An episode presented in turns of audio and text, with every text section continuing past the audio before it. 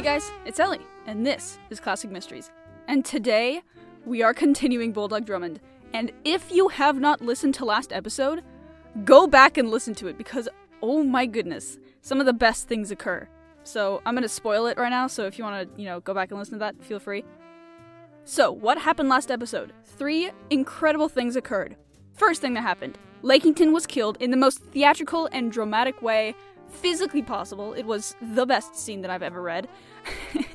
the next thing that happened is that we got a hold of Peterson's ledger, which, if you remember, it's been mentioned a couple times. That's pretty important. so they managed to open his safe via bombs and take a look at his ledger, and a lot of things are revealed. They, they learn about the whole organization that is behind Peterson's plot. And thirdly, Hiram C. Potts becomes lucid again, and they talk to him, and he tells them all about what happened when he was kidnapped. And we learned so much, and it's amazing. So, last week we stopped near the end of Hiram C. Potts and Hugh Drummond's conversation, and so we're gonna pick up and finish that off today. And we're also 82% through the book, and so I think we might finish this entire series this episode or next episode. Like, I think we're pretty dang close. So, anyways, I'm so pumped for this. So, with no more waffle, let's jump right in.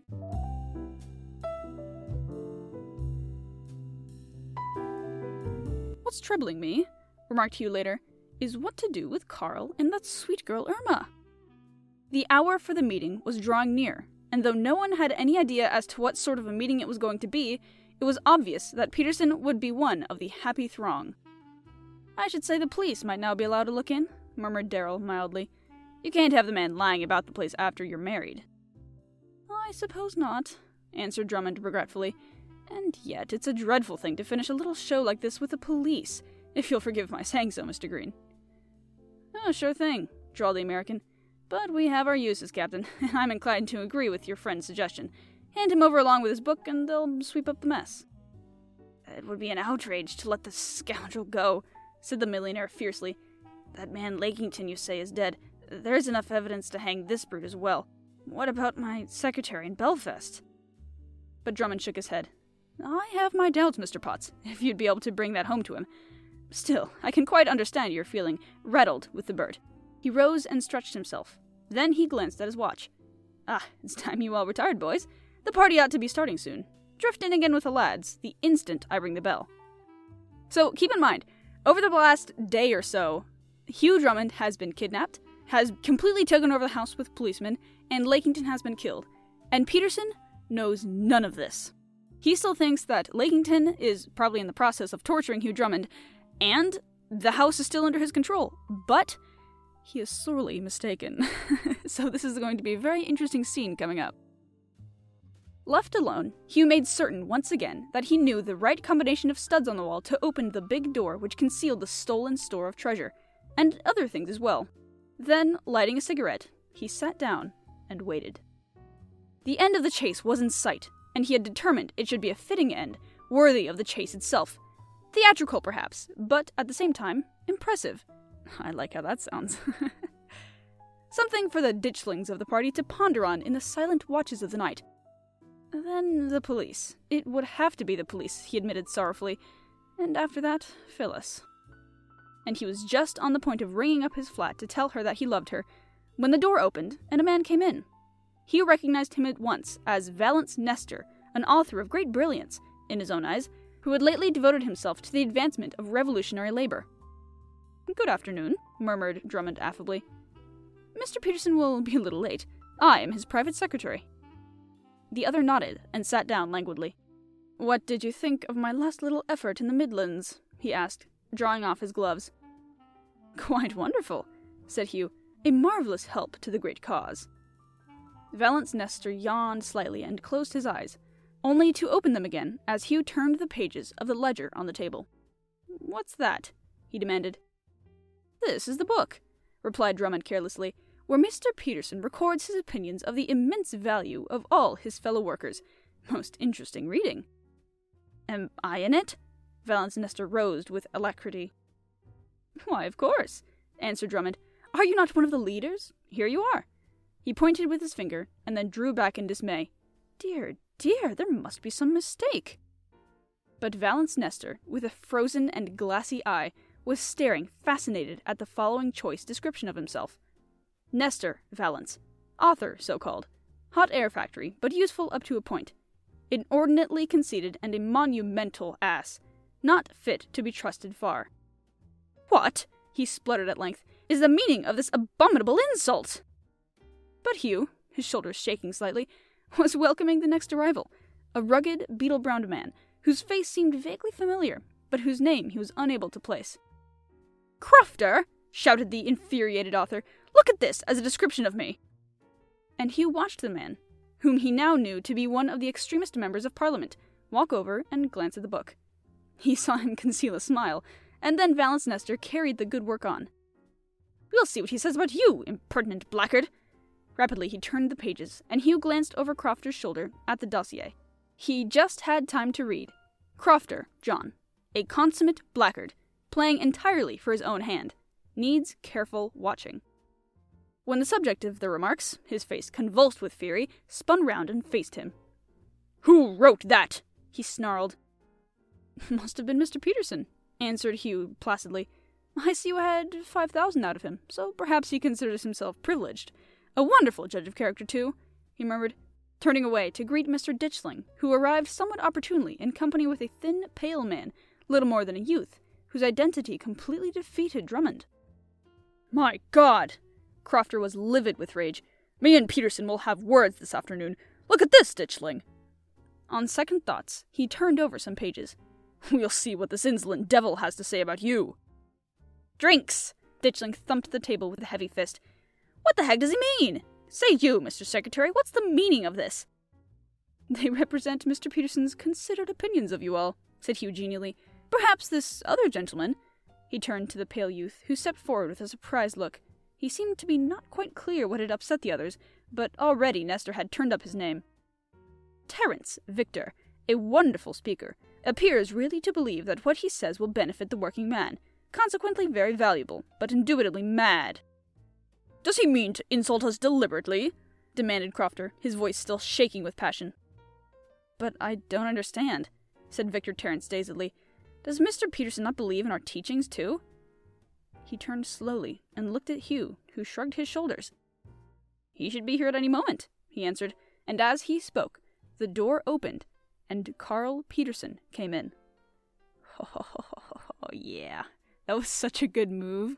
Like, turning all of his own men against him. Dude! Man, he should have done that before. He should be more careful about his ledger if it holds stuff like that in it. Good afternoon, gentlemen, he began, and then he saw Hugh.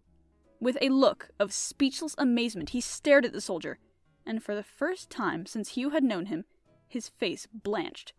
Then his eyes fell on the open ledger, and with a dreadful curse, he sprang forward. A glance at the faces of the men who stood watching told him what he wanted to know, and with another oath, his hand went to his pocket. Take your hand out, Carl Peterson. Drummond's voice rang through the room, and the arch criminal, looking sullenly up, found himself staring into the muzzle of a revolver. Now, sit down at the table, all of you. The meeting is about to commence. Look here, blustered Crofter. I'll have the law on you. By all manner of means, Mr. John Crofter, consummate blackguard, answered Hugh calmly. But that comes afterwards. Just now, sit down. I'm damned if I will, roared the other, springing at the soldier. And Peterson, sitting sullenly at the table, trying to readjust his thoughts to the sudden blinding certainty that through some extraordinary accident everything had miscarried, never stirred as a half stunned member of Parliament crashed to the floor beside him. Sit down, I said, remarked Drummond affably. But if you prefer to lie down, it's all the same to me. Are there any more to come, Peterson? No. Get it over. Right. Throw your gun on the floor. Drummond picked the weapon up and put it in his pocket. Then he rang the bell. I had hoped, he murmured, for a larger gathering. But one cannot have everything, can one, Mr. Monumental Ass? But Vallance Nestor was far too frightened to resent the insult he could only stare foolishly at the soldier while he plucked at his collar with a shaking hand. Save to Peterson, who understood, if only dimly, what had happened, the thing had come as such a complete surprise that even the sudden entrance of twenty masked men who ranged themselves in single rank behind their chairs failed to stir the meeting. It seemed merely in keeping with what had gone before. I shall not detain you long, gentlemen, began Hugh suavely. Your general appearance and the warmth of the weather have combined to produce me in a desire for sleep. But before I hand you to the care of the sportsman who stands so patiently behind you, there are one or two remarks I wish to make. Let me say at once that on the subject of capital and labor I am supremely ignorant. You will therefore be spared any dissertation on the subject. But from an exhaustive study of the ledger which now lies upon the table, and a fairly intimate knowledge of its author's movements, I and my friends have been put to the inconvenience of treading on you. There are many things, we know, which are wrong in this jolly old country of ours, but given time and the right methods, I'm sufficiently optimistic to believe that they could be put right. That, however, would not suit your book. You dislike the right method, because it leaves all of you much where you were before. Every single one of you, with the sole possible exception of you, Mr. Terence, and you're mad, is playing with the revolution to his own ends, to make money out of it, to gain power. Let's start with Peterson, your leader. How much did you say he demanded, Mr. Potts, as the price of revolution? With a strangled cry, Peterson sprang up as the American millionaire, removing his mask, stepped forward. Two hundred and fifty thousand pounds, you swine, was what you asked me. The millionaire stood, confronting his tormentor, who dropped back in his chair with a groan. And when I refused, you tortured me. Look at my thumb. With a cry of horror, the others sitting at the table looked at the mangled flesh, and then at the man who had done it. This, even in their mind, was going too far. Then there was the same sum, continued Drummond, to come from Hocking, the American cotton man, half German by birth, Steinemann, the German coal man, von Gratz, the German steel man. Is that not so, Peterson? It was an arrow at a venture, but it hit the mark, and Peterson nodded. So, one million pounds was the stake this benefactor of humanity was playing for, sneered Drummond. One million pounds as the mere price of a nation's lifeblood. But, at any rate, he had the merit of playing big, whereas the rest of you scum, and all the other beauties so ably catalogued in that book, messed about at his beck and call for packets of bullseyes. Perhaps you labored under the delusion that you were fooling him, but the whole lot of you are so danged crooked that you probably thought of nothing but your own filthy skins. Listen to me. Hugh Drummond's voice took on a deep, commanding ring, and against their will, the four men looked at the broad, powerful soldier, whose sincerity shone clear in his face. Not by revolutions and direct action will you make this island of ours right, though I am fully aware that this is the last thing you could wish to see happen. But with your brains, and for your own unscrupulous ends, you gull the working man into believing it. And he, because you can talk with your tongues in your cheeks, is led away he believes you will give him utopia, whereas in reality, you are leading him to hell. And you know it. Evolution is our only chance, not revolution. But you, and the others like you, stand to gain more by the latter. His hand dropped to his side, and he grinned. Quite a break for me, he remarked. I'm getting hoarse. I'm now going to hand you four over to the boys. There's an admirable but somewhat muddy pond outside, and I'm sure you'd like to look for newts. If any of you want to summon me for an assault and battery, my name is Drummond, Captain Drummond of Half Moon Street. But I warn you that that book will be handed into Scotland Yard tonight. Out with him, boys, and give him hell. After his monologue, he's literally like, Alright, so, if you'd like to schedule a booking for assault and battery, here's my name and my address. Have fun. imagine if he actually got a sign up sheet for that.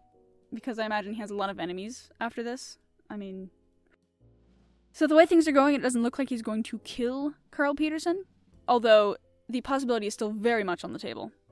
With Lakington, the whole point of his encounter with him was in order to kill him, like he never intended to bring the police in.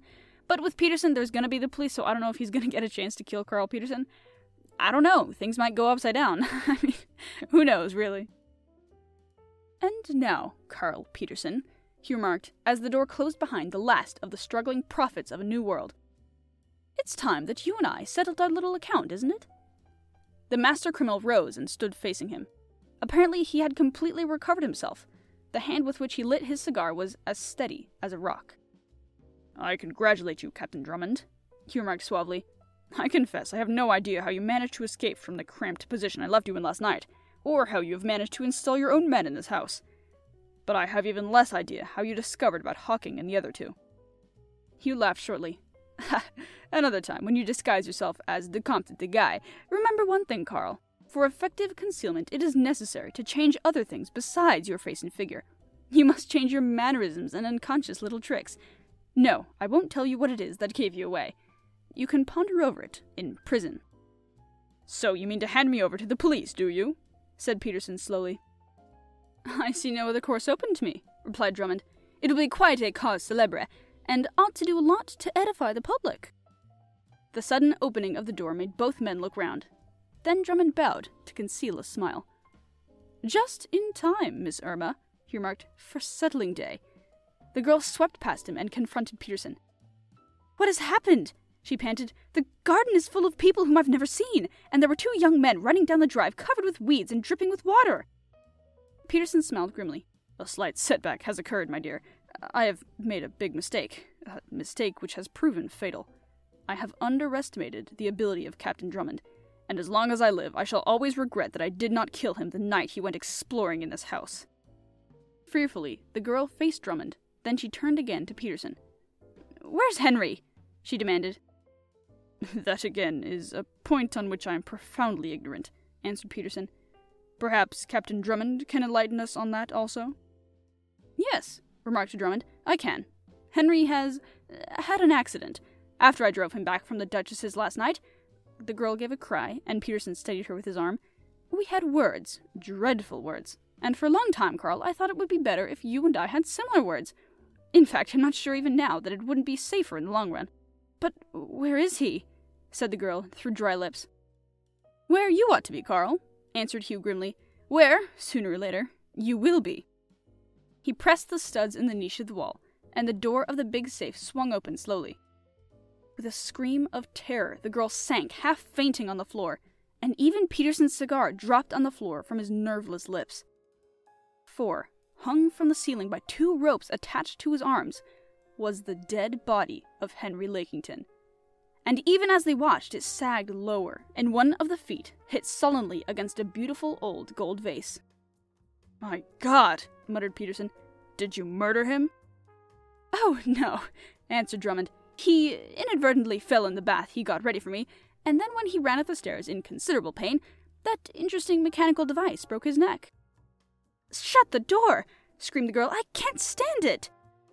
She covered her face with her hands, shuddering, while the door slowly swung to again. Yes, remarked Drummond thoughtfully, it should be an interesting trial. I still have such a lot to tell them about the little entertainments here, and all your endearing ways.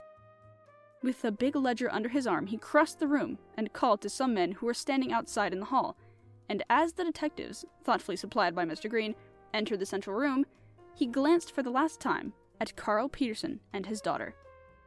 Never had the cigar glowed more evenly between the master criminal's lips. Never had the girl Irma selected a cigarette from her gold and tortoise shell case with more supreme indifference.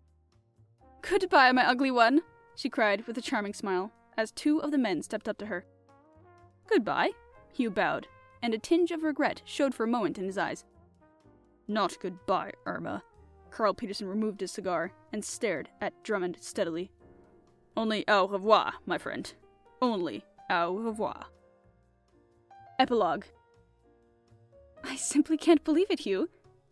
In the lengthening shadows, Phyllis moved a little nearer to her husband, who, quite regardless of the publicity of their position, slipped an arm around her waist. Can't believe what, darling? he demanded lazily. Why, that all that awful nightmare is over. Lakington is dead, and the other two in prison, and us married. Well, they're not actually in the jug yet, old thing, said Hugh. And somehow. He broke off and stared thoughtfully at a man sauntering past them. To all appearances, he was a casual visitor taking his evening walk along the front of the well known seaside resort so largely addicted to honeymoon couples. And yet, was he? Hugh laughed softly. He'd got suspicion on the brain. Don't you think they'll be sent to prison? cried the girl. They may be sent right enough, but whether they arrive or not is a different matter. I don't somehow see Carl picking oakum. It's not his form. For a while they were silent, occupied with matters quite foreign to such trifles as Peterson and his daughter. Are you glad I answered your advertisement? inquired Phyllis at length. The question is too frivolous to deserve an answer, remarked her husband severely. But aren't you sorry it's over? she demanded. It isn't over, kid. It's just begun. He smiled at her tenderly. Your life and mine, isn't it just wonderful? And once again, the man sauntered past them, But this time, he dropped a piece of paper on the path, just at Hugh's feet, and the soldier, with a quick movement, which he hardly stopped to analyze, covered it with his shoe. The girl hadn't seen the action, but then, as girls will do after such remarks, she was thinking of other things. Idly, Hugh watched the saunterer disappear in the more crowded part of the Esplanade, and for a moment there came onto his face a look which, happily for his wife's peace of mind, she failed to notice. No, he said, I don't see the gentleman picking oakum. Let's go and eat, and after dinner I'll run you up to the top of the headland. With a happy sigh, she rose. It was just wonderful. And together they strolled back to their hotel. In his pocket was the piece of paper. And who could be sending him messages in such a manner save one man, a man now awaiting his trial? In the hall, he stayed behind to inquire for letters, and a man nodded for him. Heard the news? No, said Hugh. What's happened? That man Peterson and the girl have got away. No trace of him. Then he looked at Drummond curiously. By the way, you had something to do with that show, didn't you? a little, smiled Hugh. Just a little. Police bound to catch him again, continued the other. Can't hide yourself these days. And once again Hugh smiled as he drew from his pocket the piece of paper. Only au revoir, my friend. Only au revoir. He glanced at the words written in Peterson's neat writing, and the smile broadened. Assuredly, life was still good. Assuredly. Are you ready for dinner, darling? Quickly, he swung around and looked at the sweet face of his wife. Sure thing, kid, he grinned. Dead sure. I've had the best appetizer the old pothouse can produce. Well, you're very greedy. Where's mine? Effects of bachelordom, old thing. For the moment, I forgot you. I'll have another. Waiter, two martinis and into an ashtray nearby he dropped a piece of paper torn into a hundred tiny fragments. Was that a love letter? she demanded with assumed jealousy. Not exactly, sweetheart, he laughed back. Not exactly. And over the glasses their eyes met. Here's to hoping, kid. Here's to hoping. The end! so, let's do a bit of a review. We start the story Hugh Drummond, first of all, has never done any detective work or anything, or done anything outside of being in the military, as far as we know. And he's just this happy go lucky guy, and he's really, really bored, so he puts this advertisement in the newspaper, which I like saying it that way, so come at me. and uh, and then Phyllis Benton answers, and she's like, "Well, there's this weird thing going on at my house." And then once that happens, we meet Lakington, we meet Peterson, we, you know, do all these crazy things. Hugh Drummond gets kidnapped like six times, if not more, and he just escapes death like every single episode. And whoa. that was quite a ride, I gotta say. I gotta say. So, yeah, that's the end. And I enjoyed the end, honestly. I'm kind of sad that he didn't get to kill Peterson because obviously they have to make a sequel, you know, but still. I don't see myself reading the sequel because it's not strictly a mystery book per se, but it's still it was still very enjoyable. Like, come on. Did you not enjoy that? Was that not a good book? I know this is called Classic Mysteries, and it was like not exactly a mystery, but it was kind of like from the era of mysteries, like the 1920s that everybody glorifies as like you know the cozy mystery kind of era. Yeah. Uh, But anyways, that was a lot of fun, and yeah, we're done with the book. So next week we'll start doing a little bit shorter stories again. And I don't like to do books very often. I kind of like to do them kind of spread out. So if you have any recommendations for me to read other books, then send them to me via my email, which I'll mention later. Or even you could just recommend some short stories, or like your favorite Sherlock Holmes story, or your favorite Agatha Christie short story. Like, I'd love that, you know? Uh, if you don't know, I have read a staggeringly low amount of Agatha Christie on this podcast, so if you have one that you really want me to read, give it to me. Obviously, not all of them are in the public domain, they need to be published before 1923, but if you have one that's really old that you really want me to read, feel free. I've been thinking of actually reading The Murder of Roger Ackroyd, which is, first of all, one of the best novels that she wrote, according to a lot of people, and secondly, it's in the public domain, which is good. If the Murder on the Orient Express was in the public domain, I would have already read that because that is so iconic. But alas, it's too new, so yeah, very sad. So, yeah, next week I think we'll just do some Sherlock Holmes like we always do, and it'll be great. So, yeah, like I mentioned before, again, if you want to send me any feedback, any comments, any book recommendations, or short story recommendations, specifically Agatha Christie, but really anything, send them to my email, classicmysteriespod at gmail.com. It's also in the show notes. But yeah, so yeah, I'd appreciate it if you send me your stuff because, you know, I I started this podcast so that I could discover new mystery books, and that's what I try and do. So I'd love to hear your guys' recommendations. Secondly, if you're on any app or software or website that you can engage with my podcast on, uh, whether you can like it or comment it or, I don't know, follow me, feel free. I would really appreciate that because, like, dude, as you just heard, this book is amazing and it was, like, so enjoyable for me to read, and I hope that it was fun for you guys to listen to. And so it would be wonderful if it was able to spread to more people. And I think that you engaging with the podcast on whatever you're on would really help with that. So, anyways, thirdly, as you all are very familiar with, there are those two links in the show notes. The one that you could just directly donate to me via PayPal, and the second one to become my patron. So if you'd like to do either of those things, they're both linked in the show notes. So that wraps it up for this week and for the entire book. So, yeah. Woo, we finished the book. It was a very long series. Uh, I don't love doing series that are so long because, you know, listening to an entire book over like three months is kind of annoying. But still, I enjoyed it and I hope you enjoy it. And maybe you can go back through and binge the whole thing later so you can kind of get a better idea of what was going on. So, anyways, I had an amazing week and I hope that you guys have an amazing week as well. So, yeah, I'll see you guys next Monday. Bye.